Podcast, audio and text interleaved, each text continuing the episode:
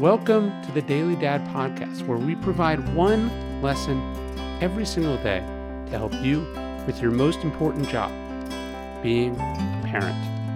I'm Ryan Holiday, and I draw these lessons from ancient philosophy, modern psychology, practical wisdom, and insights from parents just like you all over the world. Thank you for listening, and we hope this helps. Help them understand this distinction. It'd be wonderful if they never got upset, if they were never tempted, if they never felt like breaking the rules or breaking stuff. That's not really what being a kid is about, is it? It's not really how being a human is either. We have emotions, we experience stressful situations, we have intrusive thoughts. So what we really have to teach our kids, Doctor Becky writes in her spectacular book, Good Inside, is how to differentiate urge from action. Having the urge to bite is okay, she explains. Biting a person is not. Having the urge to hit is okay. Hitting a person is not okay. We know this to be true in our adult lives, that there's a big difference between being angry and then doing something rash or irresponsible or hurtful out of anger. We know that we can type the email and not send it. We know that we can want to quit on the spot, but think better of it. Parents often have the goal of getting rid of the urge, Doctor Becky writes.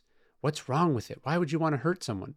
But it's better, she says, if we can try to humanizing the urge and then shifting where we allow a child to discharge it, because it allows the child to gain regulation and over time, make better decisions. Instead of shaming them for the feeling, which is not in our control, empower them about their actions, which is more in their control. Our job is to teach them about regulation, about redirection, about our ability to realize that we're traveling down a bad road, to stop and turn around.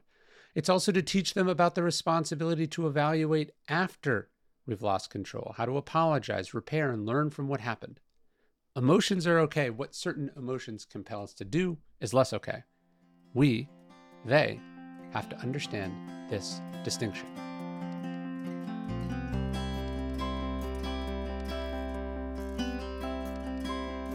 Hey, you're listening to the Daily Dad podcast.